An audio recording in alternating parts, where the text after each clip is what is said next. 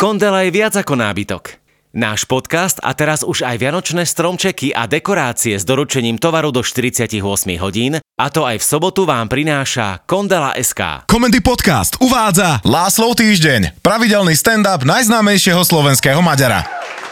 Dobrý večer, dobrý večer, dobrý večer. Nákupná horúčka predvianočná v tomto covidovom období zjavne nefunguje tak, ako by mala. Ja to vidím na svojej vlastnej žene, ktorá po minulé roky o tomto čase každý deň už doniesla domov nejakú hovadinu, akože darček. Celý dom bol posypaný trblietkami, čo opadali z baliacich papierov. Trblietky boli všade. Na zemi, na stene, vo vzduchu. Ja keď som vysmrkal do vreckovky, tak ona zmenila na alobal. Všade bol baliaci papier. Ildiko v panike vždy zabalila aj veci, čo neboli darček. Ja som napríklad dva dni, minulý december, hľadal mobil. A keď som ho prezvonil, tak ozval zo skrine, kde bolo asi 100 zabalených darčekov, ktoré ma zasypali ako lavína. A tento rok nič. Ani neviem, či čo kúpila. E-mailo na lustri, čo máme ešte od minulých Vianoc, už také zoschnuté, a kedy mi zdá, že tam osy urobili hniezdo, v ktorom chcú prehibernovať zimu. A moju inak poriadku milovnú ženu to ani nehrkne. O tomto čase po iné roky už rozvoniavali perníky a vanilkové rošteky. No tak ako rozvoniavali je silné slovo, ale normálne mi chýba tá vôňa spáleného perníkového cesta, a chuť vanilkových roštekov, z ktorých bolo cítiť všetko, len ne vanilku. Ale keď som jej minulý týždeň nemnápadne opýtal, že kedy začne vypekať, tak urobila len také, že Ach, a odišla z kuchyne. Urobil som zúfalý pokus a som jej včera pustil vianočného bublého a počúvajte, nič. Ani ju nemyklo. A pritom obchodníci už skúšajú zúfalé triky, však ja pamätám, keď Black Friday bol raz za rok. Ja som skôr čakal, že to zavrú, akože z dôvodu, že je to rasistické, ale oni nem. Black Friday je už skoro, že každý piatok a minule som zachytil, že Black Friday už od štvrtka. A to čo je za hovadinu? To aby som rátal, že veľkonočný pondelok bude na budúci rok v útorok. A do toho zelený pako s českým prízvukom, čo ma volá, že pozemšťan, do mňa furt hučí z každej strany. Vnučka Mária myslela, že pozemšťan je človek, ktorý ští až po zem.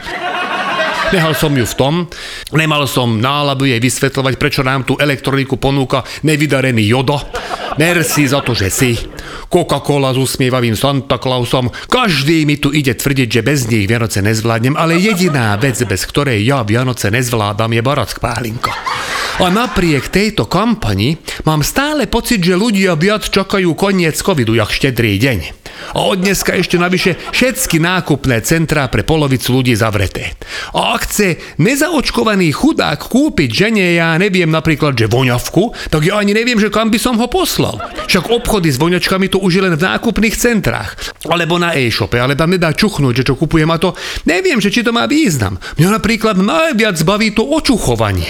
Ale len keď som sám v parfumérii. Teda sám akože bez Ildiko. Áno, pri každej návšteve nákupného centra tak jemne streknem v parfumérii nejaký tester a no a tým pádom ja už nemusím kupovať. Každý deň som voňavý, ale moja žena to robí zase tak, že nastrieka na seba všetko a potom ešte aj tri kúpy. Však to je logiku.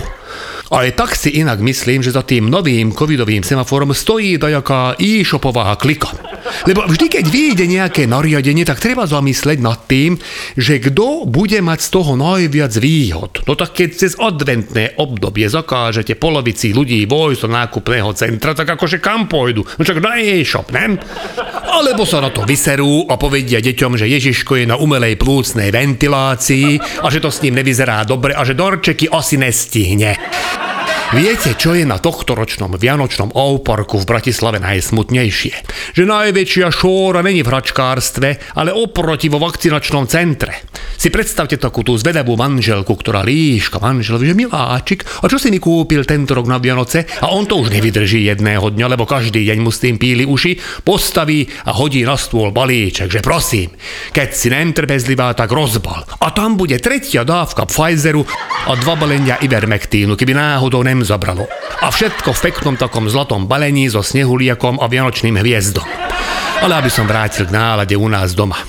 Kúpil som nákupný poukážka to Eurovea a dávam Ildiko, že choď, Kúp čo pekné pod stromček, sebe, komu chceš, poteš sa. Inokedy by mi vrhla okolo krku, že aký romantikus som, áno, ale teraz som ju horko ťažko vykopol z domu. Ale musel som, lebo som mal plán. S Ágoštonom a s Máriou sme rozhodli, že urobíme vianočný výzdoba. Že keď vráti Ildiko a uvidí všetko vysvietené, zeleno, červeno, zlaté, trblietavé, tak ju ten vianočný duch pochytí, lebo mne napriek všetkému je lúto a ja na Vianoce teším a chcem ich užiť tak naplno, ako len v rámci lengvarského nápadov dá.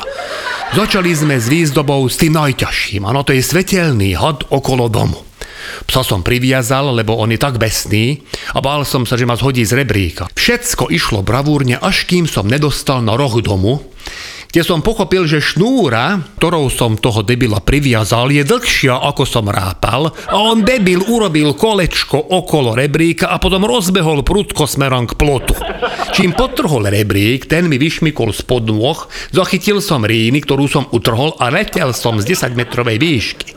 Našťastie mi pravá noha zamotala do hada a ja som ostal vysieť dole hlavou zo strechy. Prvé, čo mi prebleslo hlavou, bolo, že kurva nemusel som až tak pevne uchytávať toho hada. Ak by teraz povolil, tak by som si tak maximálne zlomil nohu. Už som bol tak vo výške len 5 metrov nad zemou a pekne som húpal v rytme rolničie, ktoré som si k výzdobe pustil akože podmas. Bolo mi jasné, že takto mi skôr či neskôr praskne cievka v mozgu a to by som nerád, aby to v živom prenose videl môj syn a moja vnúčka. Zatiaľ to nevyzeralo, že by boli vydesení, oboja rehotali tak, že válali po zemi, kričím na nich, že počúvajte ma vy dvaja.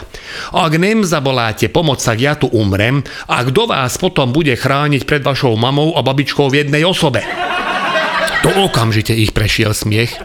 Po pol hodine, keď už som videl na červeno, a očné bulvy som mal vylezené, jak tá veverička z doby ľadovej, čo naháňa ten orech, konečne Mária spojaznila mobil.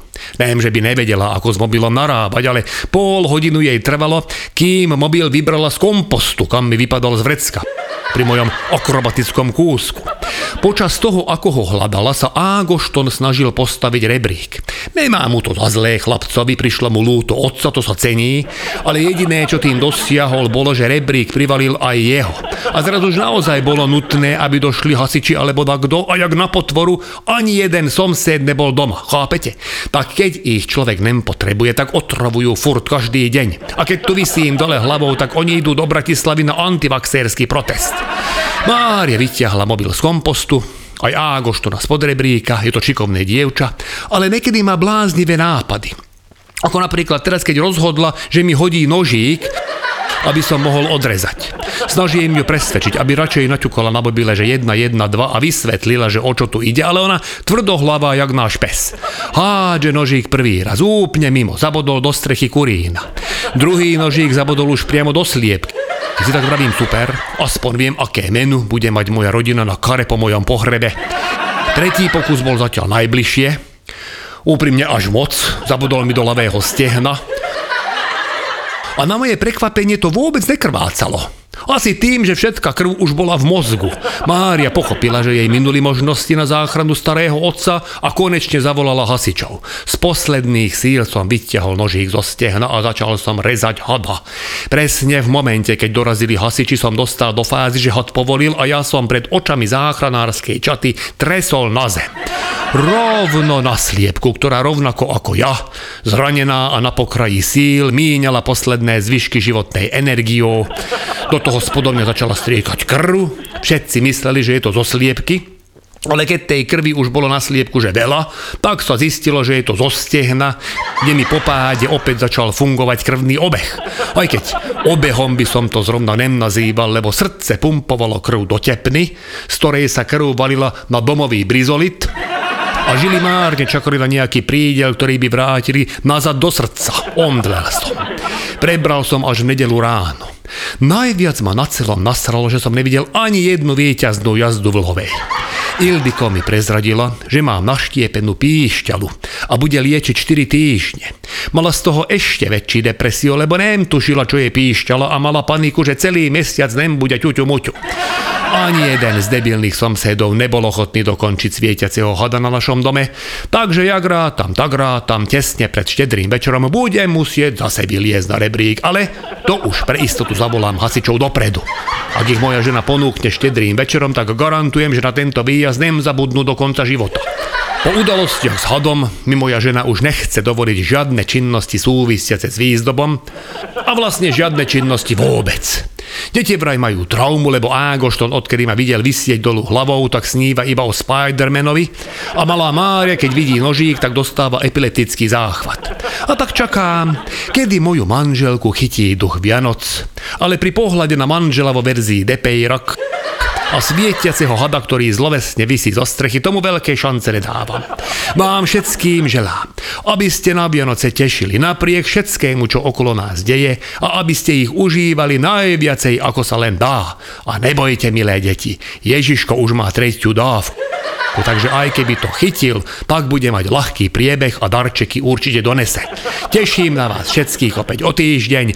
Vysont Látašro. Kondela je viac ako nábytok.